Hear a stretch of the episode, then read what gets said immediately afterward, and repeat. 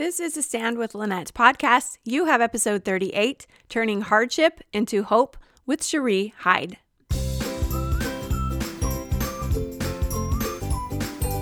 What would your life be like if you knew you could stand firmly on the covenant path, come what may?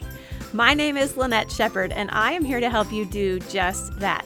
If you are a Latter day Saint woman with a desire to brighten your faith as the world grows darker, you are in the right place. Together, let's stand. Hello, hello, my friends.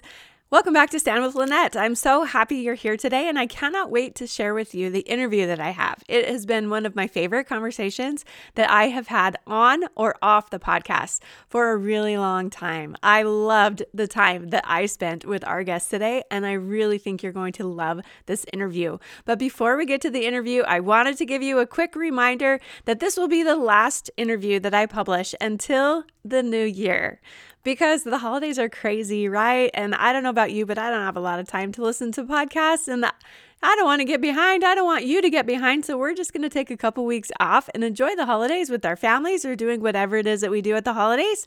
And then we'll come back again the first week of January and I will have some new episodes for you, some new interviews for you. I'm excited for all that is in store.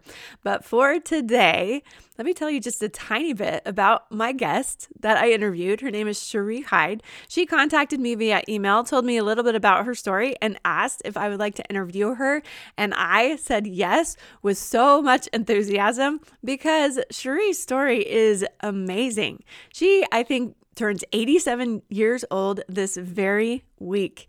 And so she has had a lot of experience in her life. She says it's the worst experiences and the best experiences. She's navigated divorce when she had five young children back in the 1960s when that was not really a thing. She served several missions, the first one being when she was 14 years old. That story is fascinating. She tells all about that and just the ups and downs of life and what it was like as a single mom and finally getting remarried and all the things that went into that. It is absolutely fascinating. So many things to learn from Cherie. So without further ado, let's get to the interview. Hello, my friends. I am so excited to introduce you to my new friend, Cherie Hyde, who is here to share her story with you today. And I am super excited because she is a ripe old age of 87 years old and has so much wisdom and experience to share with all of us, no matter where we are on our path, because she's been through a lot of things in her 87 years and has a lot to share with us today. So, welcome, Cherie. I'm so happy that you're here. I'm so happy that I'm here too. I can hardly believe it. This is very exciting. very exciting for me too. Thank okay, you. so would you just start by telling us a little bit about yourself and your family? Okay, um, I grew up in the Midwest, Wichita, Kansas, and um, my parents were completely inactive after they left Salt Lake. So I didn't know anything about the church until I was 14. And I guess my mother and father were very unhappy. And if one of them went to sleep, the other one would kneel down. So they still believed and asked for help. And so, along with that, I guess my dad felt prompted for us to go to church. And church, when you when you talk about the mission field, you know, it was clear on the other side of town and a real tumble down little church. And but anyway, we went and it wasn't a normal Sunday. It was um, it was a special meeting that they have, district meeting, and so the or the mission president was there, and of course we'd never met him. And uh, at the end of the meeting in the morning, they announced that there would be lunch, and then there would be a meeting at two o'clock.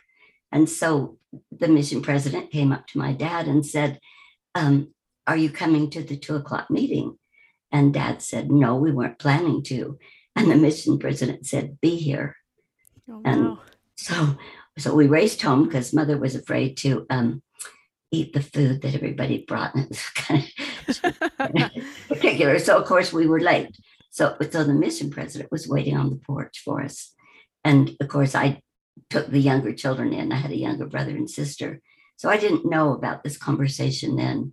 But I guess that the mission president said, I have come here fasting because we want to divide this little branch.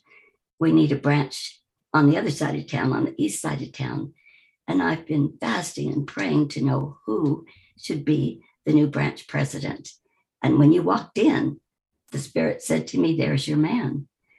And my dad said, President Brown, I I am not worthy. And he said, Can you make yourself worthy? And my dad wow. said, Oh, yes, I can. So when we went in, which was a great surprise to my brother and sister and me, you know, they announced before long that dad would be the new branch president. And the people were looking around like, we have never seen him before. We don't know anything about him. I think one man even raised his hand, you know, against voting for him. Oh, wow.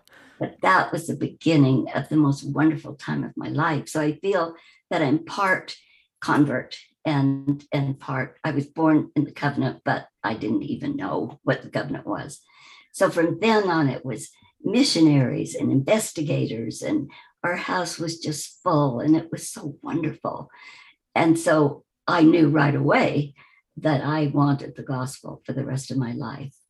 And the wonderful thing is that I think my parents tried so hard to make up for the lost years of inactivity.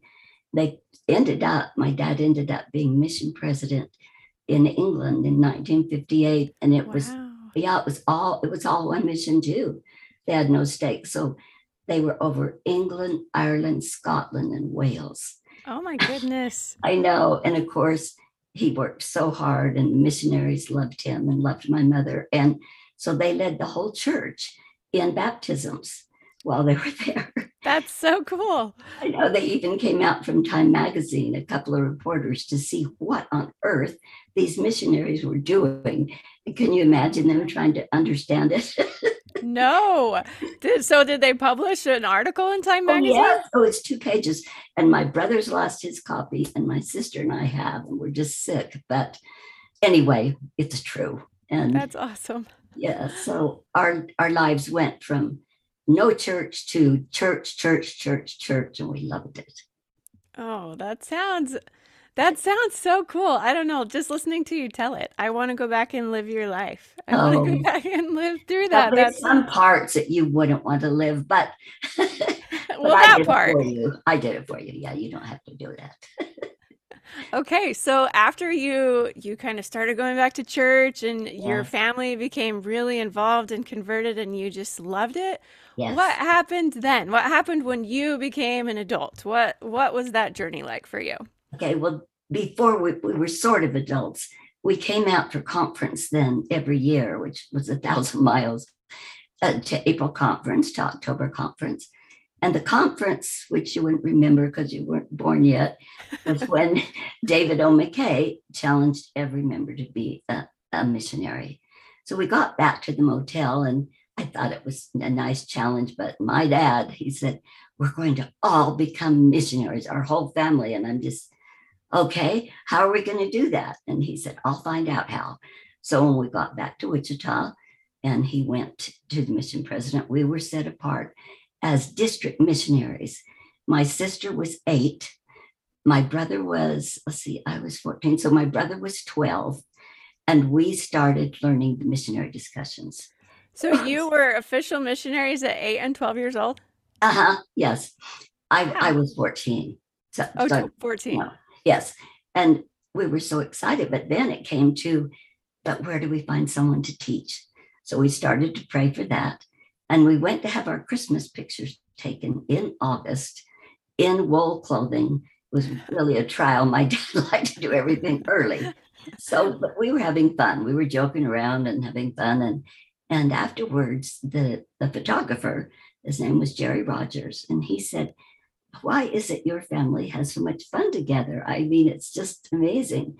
And I think it was my brother who said, it's the gospel of Jesus Christ. And this guy Aww. says, huh? And then my dad said, if you will come to dinner Friday night, uh, my family and I will will teach you about the gospel of Jesus Christ. And you can have my wife's wonderful spaghetti and meatballs. so, so we were so excited. My little sister, it was so sweet because she had her little scriptures, you know, and a red pencil, and she couldn't hardly spell anything right. And oh, but we were all so excited. And and he could feel the spirit immediately. He was just a wonderful convert. He later became a, a bishop. And and so then we just started praying again. Our goal was to have a family or a person uh, be baptized every year that we taught. And a kind of funny side story is this poor lady had married a non member and she begged him to take the missionary discussions for years and he wouldn't. And finally he agreed to. So she called and said, I want the very best missionaries you've got, the very most experienced, the very best. And they sent her, my brother and me, 14 oh. and 12. And I can still see her face. She opened that door and looked up, and then she looked down, and there we were. but, you know, the Lord, He can use anyone as an instrument. And he felt the Spirit through the discussions, and he was baptized. So we all started being missionaries very, very early. Then, um, and in fact, I went to a high school of 4,000, and I was the only Mormon.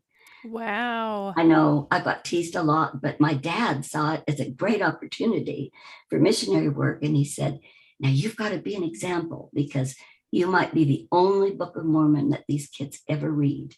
So he ran me for office every year. and of course, I won because he was a great campaign manager. That's awesome. We used to have something called Bring a Friend to Church. And once a year, and so 23 of my girlfriends came to church. And so my dad lined us all up and sent the picture to um, to the church news. So that's that's what happened up until I went to um, BYU, which was such a dream to me. I couldn't imagine that there could be that many Mormons all together that were, you know, trying to live the gospel and it was the most fun year I ever had, except finally I wasn't even going to class. I was having so much fun. Oh, so, so fun. You yeah, forgot why you were there. I did. I, I went uh, out on scholarship and came back on the dean's, you know, bad list. Oh, so, no. yeah. So when I came home, dad said, You're going to find out the, how blessed you are to be able to get a college education. So you're going to work this department store and, and he said, um, then perhaps you'll learn you know, what you threw away. So I learned and I hated that, that job, but it was a very good lesson that my dad was teaching me. At this time, I was good friends with a fellow named David Stevens, whose um, grandmother was Jewish, and his parents didn't practice any religion. He was almost pretty. He was such a handsome boy, which to me really went against him. But but he was a good friend, and I used to tell him about the people I was dating and and so forth. So before I went to BYU, he asked me on a real date, and I thought, well, I can let him kiss me because see, I'm going to go to BYU and marry a return missionary, and I'll never see him again. But I, I knew that I'd made the right decision because when he kissed me, wow, I was just, and I thought it's good that I'm going to marry Richard Missionary. So, so he used to come into the store and tease me. You know, he'd say, "Who could I date? Who's cute?" That uh, you know, just to give me a bad time. Uh, eventually, we kept dating. I I got to go back to the Wichita State University and I made all A's because I'd learned my lesson. But we fell in love, which was not in line with either of our plans for our future. And we got married in August and started our life. And I, I think your husband is a dentist, right? He is, yes. Yes. So we went through uh, the last year of dental school in Kansas City, Missouri. I mean, he did, but you know, it's we. It's a we thing. Absolutely. Yeah, absolutely but I kind of helped by having a baby every year. I just, but I was thrilled because I had told him, now I want six children. And he said, Oh, so do I. And he'd never even babysat a child. After the first one, he was not too thrilled. But anyway, it was before the pill. So you could just kind of, you know. Right. But we had four beautiful children by the time he graduated. And Wow. um, and we were together for 13 years. And he was not a member when we got married, but he said, Now I want you to teach me your religion, but I don't want anybody else. I don't want missionaries. I want you. So that was fine because I was a missionary. So Yeah. so in between all my beautiful little nightgowns were the um, tracts for the, each lesson. And so we started out on the honeymoon having the missionary discussions. It was interesting because in December, he said, Well, we finished the lessons, and I only took them because I wanted to be able to say to you, Now I've listened with an open mind, but I could never believe what you do. He said, But unfortunately, I do believe it. Oh. you were a good missionary, see? Well, I don't know, but he, I know that he felt the spirit and had a testimony. So my brother baptized him, and he was in two different bishoprics before he left the church. In fact, his his last one, um, he was a state missionary. We were state missionaries together, but his parents were both alcoholics, and he had started sneaking around drinking again. Oh no. It's darn those addictions. Yeah. And so when we were married 13 years, so I had five children by then, 12 down to uh, three years old. And he said, um, I don't believe the gospel anymore. And I um, I want to be a bachelor for a year. And I'm looking at the five children thinking, it's kind of late, you know. Right, right. Bachelors don't have five children and a wife, you know. Right. So he said, but I just need to get this out of my system because we married so young. And then at the end of the, the year, we'll get remarried. And he honestly did come back in a year and asked me to marry him. And I just thought the way he was living, you know, and was drinking and all, I thought, I don't even want you around my children, let alone, you know, Right. when when all that happened, um, I thought if I'm going to raise the children alone, I I want family. And by then, my parents were back in Salt Lake, and my brother and sister. So so we moved here, and it was a real heartachy time because I still thought I was in love with them, and it was just such a shock. And I had to um, eventually I had to go back to school because of course I'd stopped school to get him through. And I learned quickly that you can't make very much just being a woman um, with five children, to, and Right. that you need someone to tend at least the three year old. And so I was blessed with a wonderful thing I wish they still had for divorcees and widows. The federal government would pay for you to go back to school. I mean, your books, your even babysitters, everything. But you, Wow. yeah, you had to keep your grades up because at the end of every semester they checked on you, of course. And I was so thrilled to have that opportunity. So I, I became a special ed teacher, um, secondary, and and it was a hard eight years, but it's still the stories that the grandchildren love to hear the most. You know, how we threw newspaper routes and we cleaned office buildings at night, and we, you know, all the things we did made us very close. And as I say, the grandchildren love to talk about those years and the funny, funny stories that we had about it. So we learned to laugh when things were really bad because things were really bad financially. Yeah. And so we learned to laugh a lot. Okay, let's stop there for a minute. That's so much packed into that story. So, when you were there with these five little children and Mhm. finding yourself alone raising them, Yes. what did that do to your your outlook on life, your faith, your relationship with the Savior? How what did that look like for you? It looked overwhelming, of course. And sometimes I would lie in bed at night and say, Heavenly Father, thou gavest me these five children. Please help me because I, I felt in no way prepared to earn a living, to be a student. So by then, you know, I was a student, then I was a teacher. and then I was a mother and a father, of course, and I was Mm-hmm. learning about leaky roofs and and cars. Oh, don't even mention cars. And so, yes, it was very overwhelming, but also it was very spiritual because I had to grow up. I mean, someone had to be the grown up, and I was only only one in the house. How old were you at that time? 32. That's so young. Of course, I know. I know. Now I think, oh my gosh, I was so young. But of course, at that time, I thought that I was old because I felt old with everything I was trying to carry. But the children were wonderful. They were they were never the problem. They were um they just considered that we were all in this together. And except for my oldest son, and I was left in labor so long that he was brain damaged at birth. So mm-hmm. w- when he was 14, he decided that he wanted to go back and live with his dad in Kansas City. And of course, I knew his dad would not be thrilled about that. So we went to court, and when they're 14, they can decide which parent they want to live with. So he went to live with his dad, but of course, he ended up in military school and Mm. the sad thing all around that. But eventually I got him back. That's another long story. When you're 87, all your stories are long. and they're they're also good though. yes.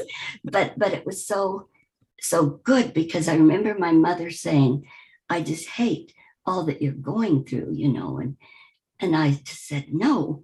And she said, What? And I I said, I'm finally growing up. I'm finally learning what life is all about and how important the gospel of Jesus Christ is.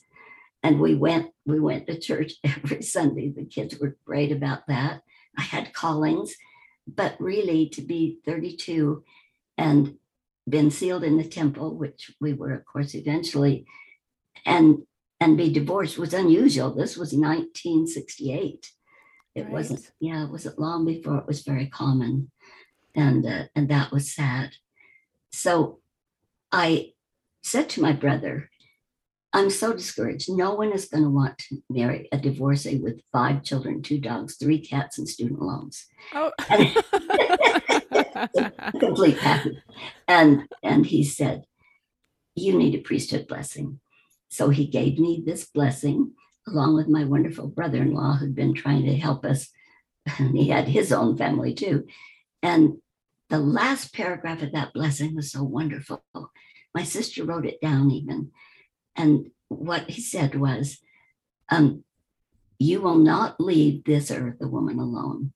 The Lord has prepared a wonderful man for you. You don't even have to look for him. I thought, wow, this is a blessing. Yes. Yes, but eight years later, there'd been no special deliveries, you know. Oh. and so so I thought, well, that was just really nice, but you know, it's not going to happen. And then a fellow that I dated, who was in the Air Force in Wichita, um, and that's the only way I ever we could have ever met. Um, he his wife had left the church and left him, so both of our converts left us and left the church, and we were the ones that got dumped. So we were the ones with the heartache.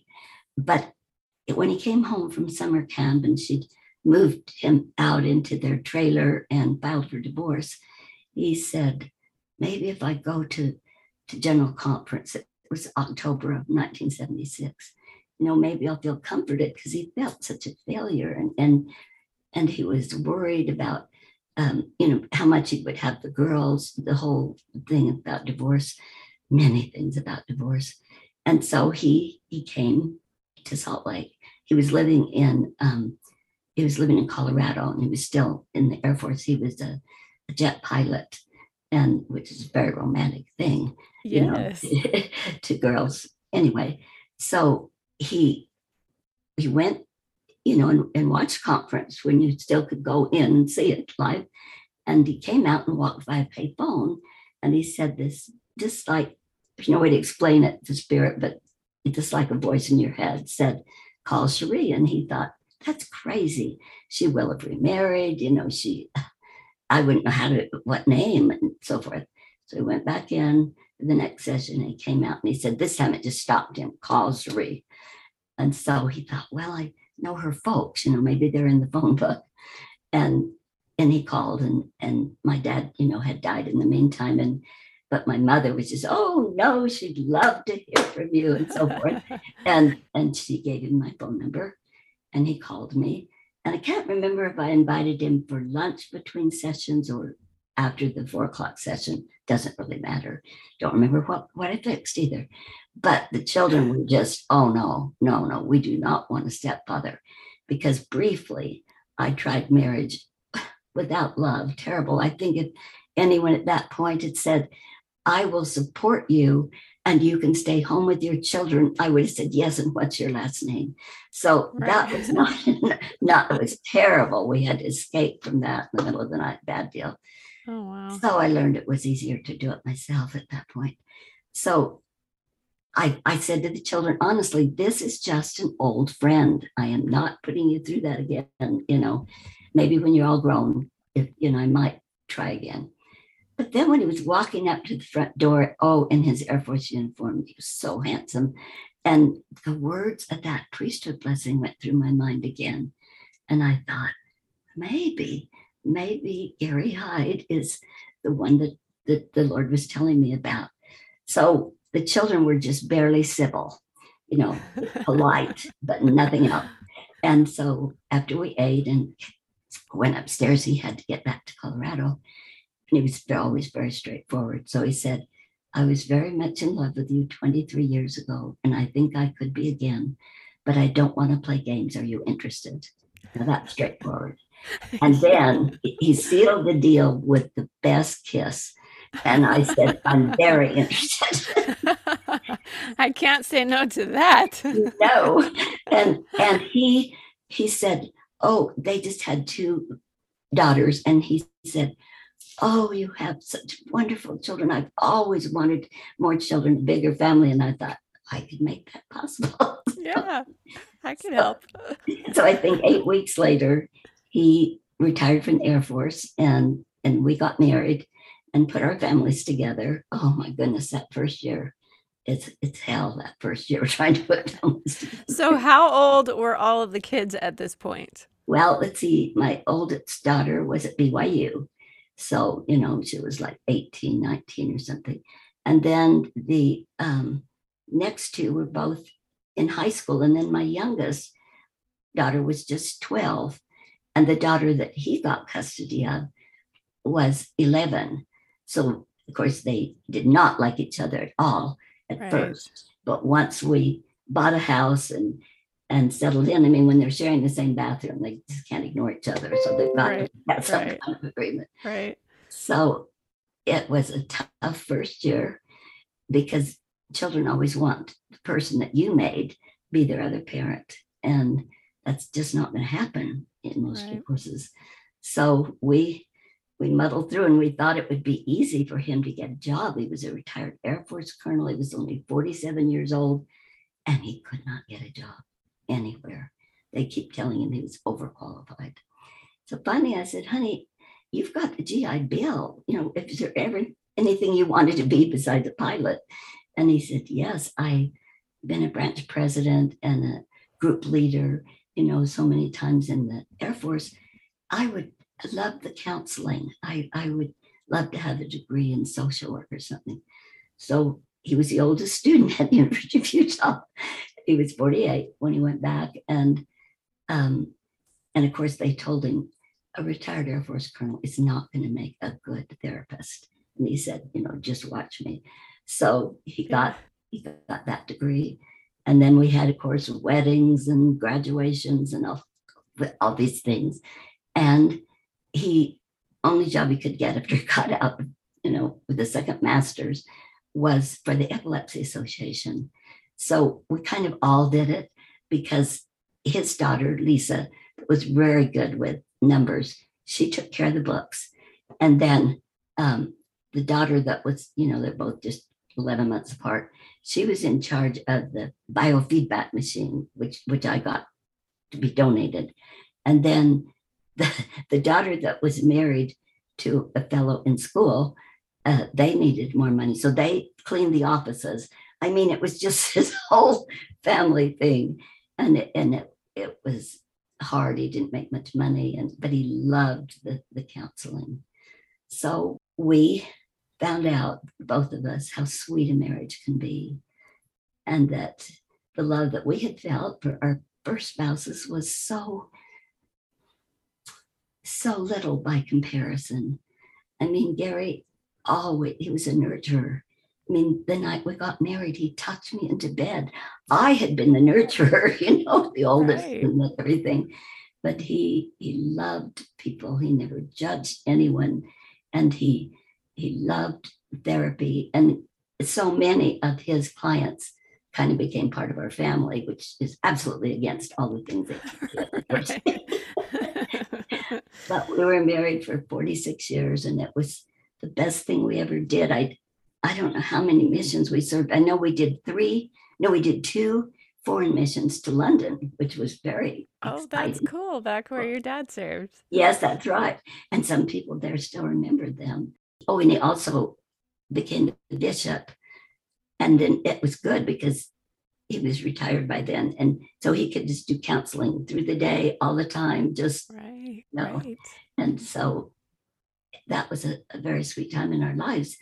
We were still, we were living in California because LDS Family Services offered him a job there, and we hadn't considered it because we wanted the girls to be able to, you know, graduate from the school they were in and so forth. But they thought it was exciting, and all the others were married or gone, and we just had those two younger ones, Christy and Lisa.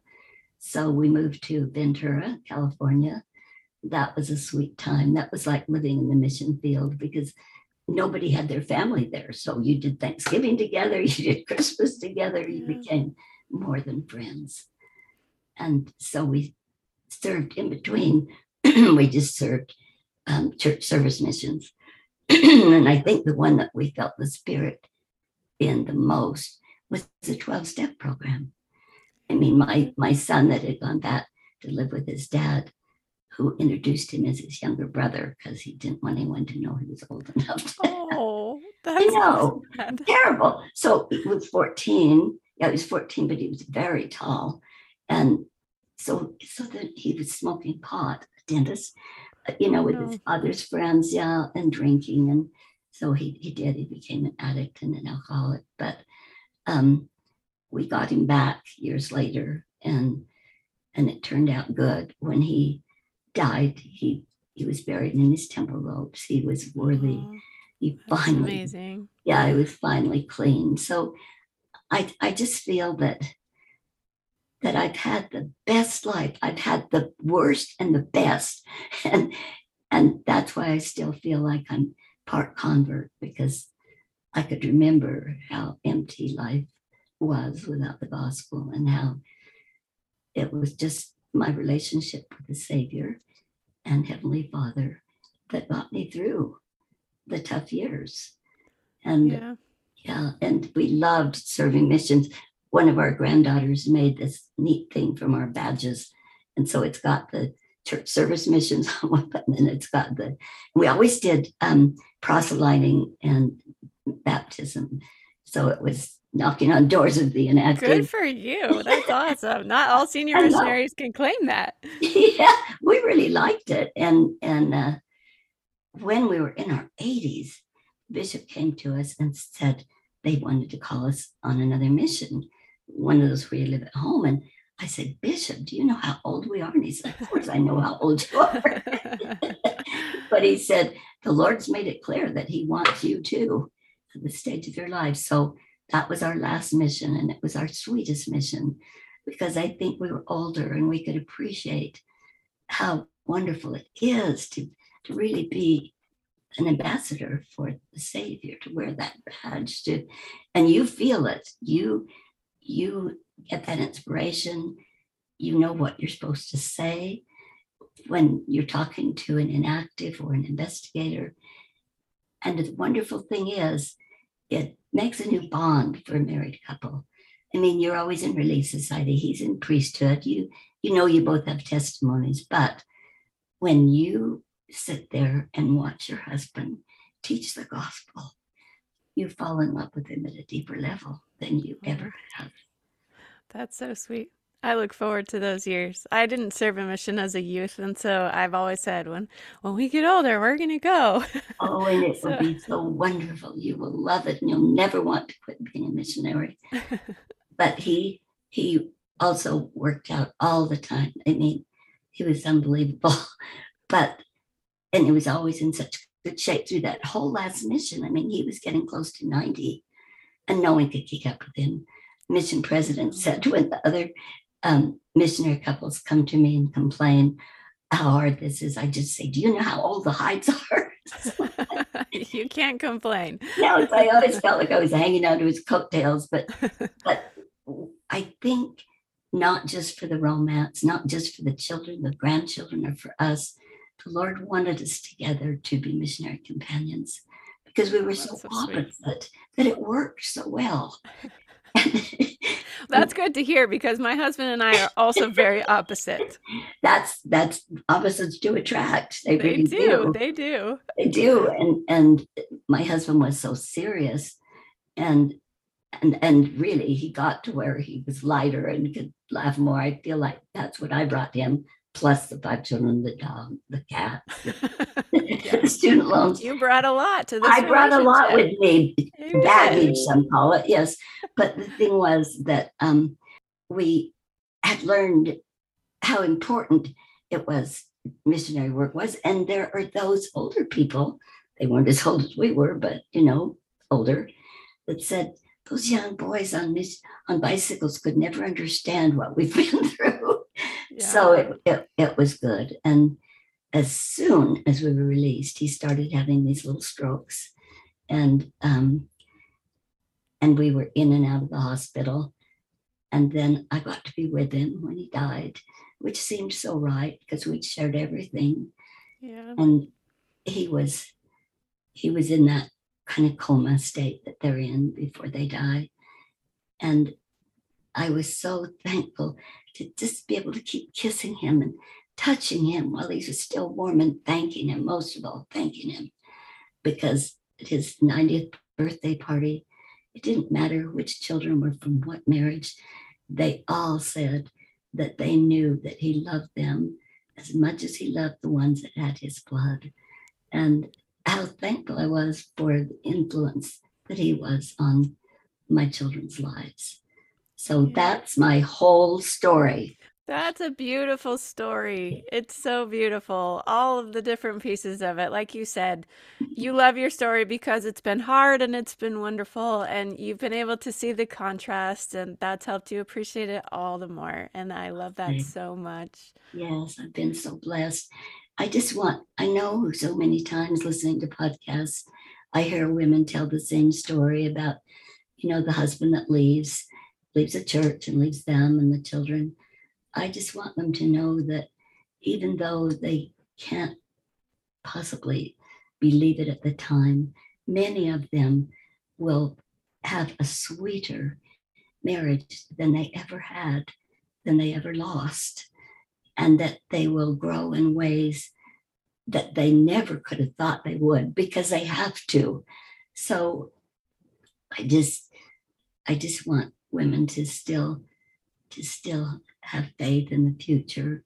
I always pray it's on this side of the veil for them, but but golly, they're going to really have a lot of choices between the Civil War and the, the First World War and all those men that died so young. Oh, and that's true. That's Uh-huh. I've never thought about that. Well, you haven't had to, but uh, but I have. Yeah, you've lived through you've lived through a lot. And thank you. I was just going to ask you. You Mhm. answered my question before I asked. I was going to say, what would you tell the women who are Uh, in your shoes back when back when you were so young and unexpectedly a single mom? And that is beautiful advice. That that brings so much hope into the equation, oh I think. Yes, and also the growth that you have because you have to depend on the Savior. You have you're just praying all the time when you're driving, when you're you know because everything's up to you. so you have got to have you've got to have a close relationship with deity and the testimony of the gospel, especially now. I don't know anyone lives without it. I'm so I thankful for it because now I'm learning to be a widow. So Right. Right. And look at you, 87 years old. You still have so much life and energy and joy. And I could sit here and literally listen to your stories all day. We'll have to do this again sometime and we'll get into some of the other Don't encourage stories. me because I'll probably do it. I would love a- that. When you live alone, it's so exciting to talk to a real human being, you know? Oh, well, I am glad it got to be me today. This has been such a joy. Now, I have one last question for you as we wrap up this interview, and it is what does standing with the Savior mean to you? It means everything to me. It breaks my heart growing up in the 50s when life was pretty sweet. I know there were bad things happening we didn't know about, but it was it was a, a different time, even a different time for my grandchildren to to my children and now great grandchildren. We know it's the last days and and yet this generation was chosen for now because they just go through life like a minefield, stepping around all the mines, and then they end up in the temple worthy to be sealed to their companion. It it just touches my heart because they have such it's such a different world than we grew up in. And I I need to say that I couldn't have done anything without my wonderful children. I had three daughters, and then Gary brought me two more. So I have five daughters. And then my son that was the addict, he died. And but it was good. It was time. He was he just shot his body, but his spirit was where it needed to be. And then I have therefore I just have one son, but I've got 20 grandchildren and 20 some great grandchildren. It's really easy. They just call you and tell you. and don't be afraid of being old. Tell these dear women it's the best time. I love to hear that. Well, it's true. If you have your help and and you have the gospel, all of a sudden you think, I've taken care of people my whole life. And now I don't have to take care of anybody but me. I don't need to fix dinner if I don't want it. I don't have to be home at any certain time. Nobody's worried about me. Nobody's and and then the wonderful thing is because you're so old, people think you're wise.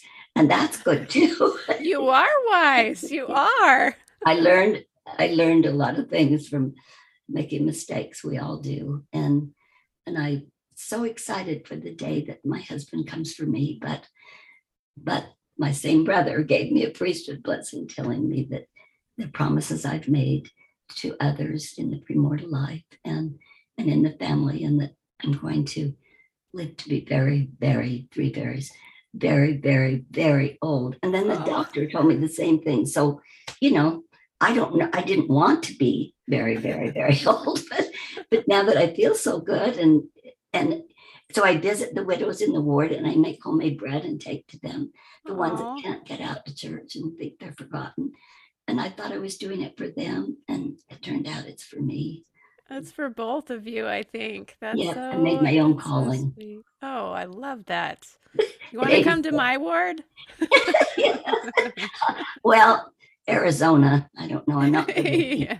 so So I hear you, but it's really nice in the winter. oh yes, yes, I, I'm sure that it is. And July and August is pretty hot here anyway. So, but Yes. I intend to die in this house, but then what we intend doesn't always happen. So Well, you are a beautiful soul, Cherie. I have loved having this time to talk to you and get to know you and hear all of your stories. And it's been such a joy. Thank you so much for being here with me today. no, I thank you because I thought, oh, am I really supposed to do this? Am I supposed to turn myself in? I mean, I may just make an idiot of myself. I haven't even told my daughters I'm doing it in case I just, you know, You've done anything but that. yeah, I don't want to embarrass them, but thank you so much. Thank you for what you're doing. And if I were younger, I would do the same. It's a wonderful calling that you've given yourself. Well, no, the Lord gave you. Thank you. It's been it's been a journey for me and I'm just I'm loving talking to all these women and hearing their stories and the light they have to share. It's such it's a gift for me. So I'm glad that I get to be in these shoes. And I'm glad that you were in the hot seat today. It was amazing. it was fun. I didn't hardly let you say two words, but that was the point. Alone. nope, that was the, that was the whole plan. Thank you so much, dear girl. Just oh. keep on with your mission and we women need it. We need to, to stand together. We need to be strong at this time in the world and and thankful, thankful for being here for the last days. All right, my friends, wasn't Cherie amazing? What did you learn from her? So many things that she said resonated with me, but among them was that there is always hope through the Savior, Jesus Christ. No matter how lonely you feel and how hard it is, those are the times when we, we can actually bind ourselves to the Savior the most because we have to figure it out, like she said. I loved that. And I loved how she said that we should be thankful for being able to be here at this time in the history of the world in the last days. That that is something to be thankful for. Sometimes I think it feels kind of overwhelming to be here at this time when, like she described, it's like walking through a minefield and hoping that we do not step on any of the mines. And that can be stressful and that can be worrisome as a parent, as a grandparent, especially when we're watching our kids maybe not make some great choices and hoping that they will find their way through that minefield without too much permanent damage. But this is a time to be thankful to be alive, to be excited to be part of this great winding up scene. And I absolutely loved that thought from Cherie. So I hope that you took something away from what she said and that you will take it and apply it in your lives. Maybe that's looking for more opportunities to bind yourself to the Savior. Maybe that's looking for more opportunities to share the gospel because she was an expert at that. Maybe it looks like giving yourself a calling, as she said, and taking homemade bread to the widows of her ward. What is it that you feel called to do? Based on what Cherie said today, I invite you to do it. So together we can stand a little more firmly on the covenant path, a little closer to our Savior Jesus Christ. Thank you again, my friends, for being here, and I will see you back here in 2023. Have a wonderful holiday season, my friends, and thank you for allowing me to be a part of your life, even in this small way of listening to this podcast. I feel so honored to be part of your life. Thank you for spending a few minutes with me today. If you are ready to dive in deeper and join the stand movement, find me on Instagram at Lynnette Sheppard. That's two N's, two P's, and an A R D, or at LynnetteSheppard.com. If you like what you heard today, please consider sharing the show with a friend or leaving us a rating or review on Apple Podcasts. That works wonders in helping us to find the people that we can help. Thank you again, and remember, you were born to stand. See you next time.